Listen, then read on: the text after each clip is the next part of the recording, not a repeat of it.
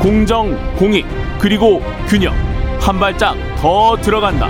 세상에 이익이 되는 방송. 최경영의 최강 시사.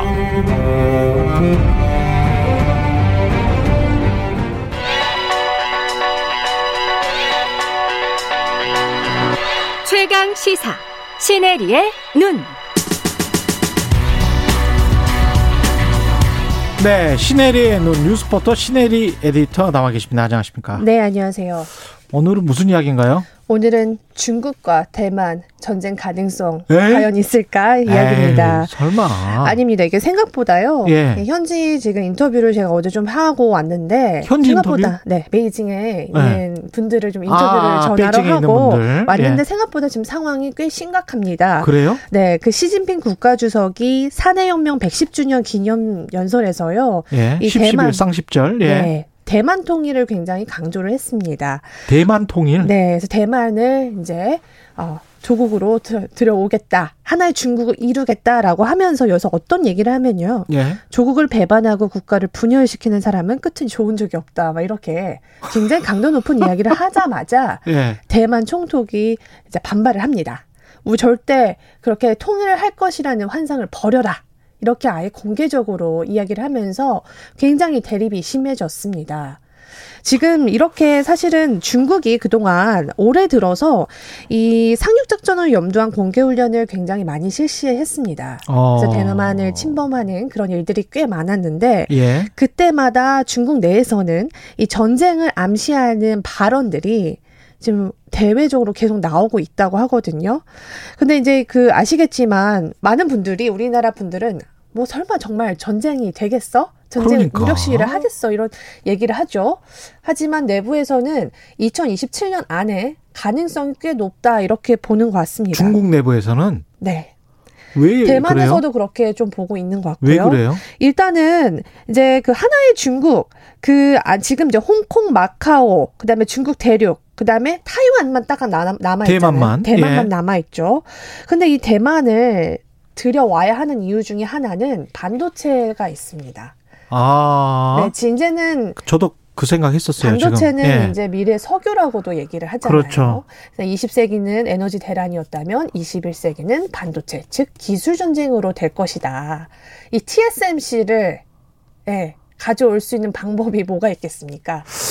아, 근데 이거는 좀 무리할 것 같은데 만약에 전쟁이 일어나서 TSMC의 그 그리고 반도체 공정은 매우 그 세밀하잖아요. 그렇습니다. 그래서 조그만 지진, 특히 음. 이런 폭 폭탄 네. 이런 거에 공장들이 오랫동안 셧다운 당할 수 있거든요. 네, 맞습니다.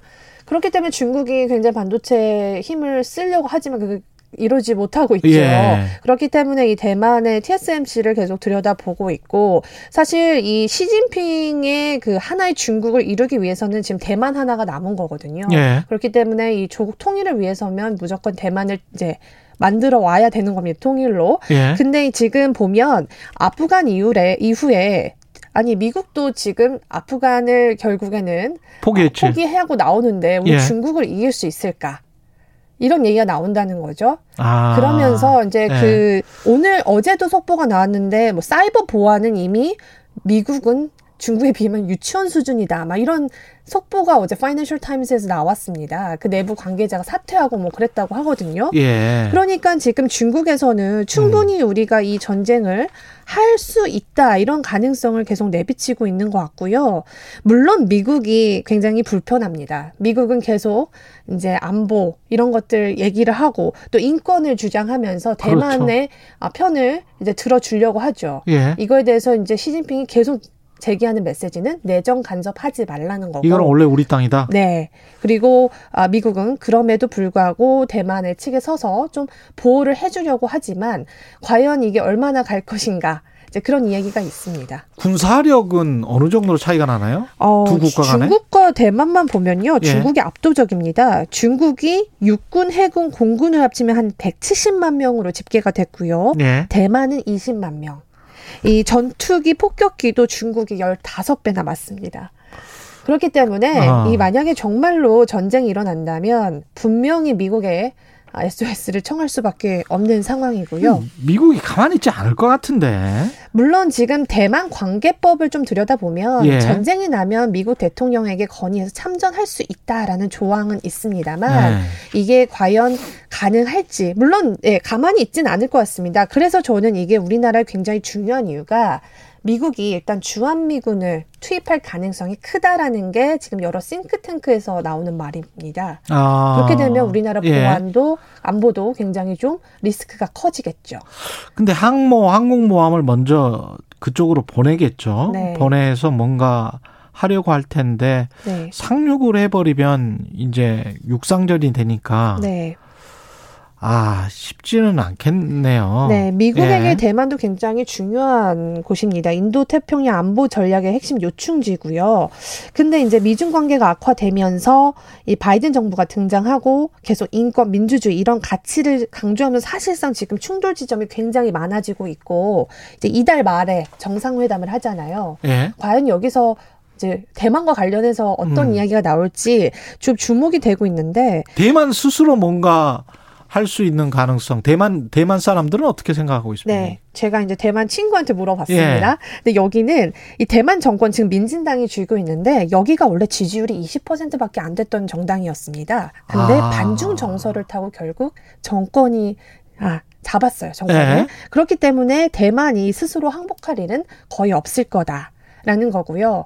아마도 지금 미중 정상회담에서 어떤 이야기가 나올지 모르겠지만 미중의 관계가 좀 좋아지면 대만은 더 불안해질 수밖에 없는 상황입니다.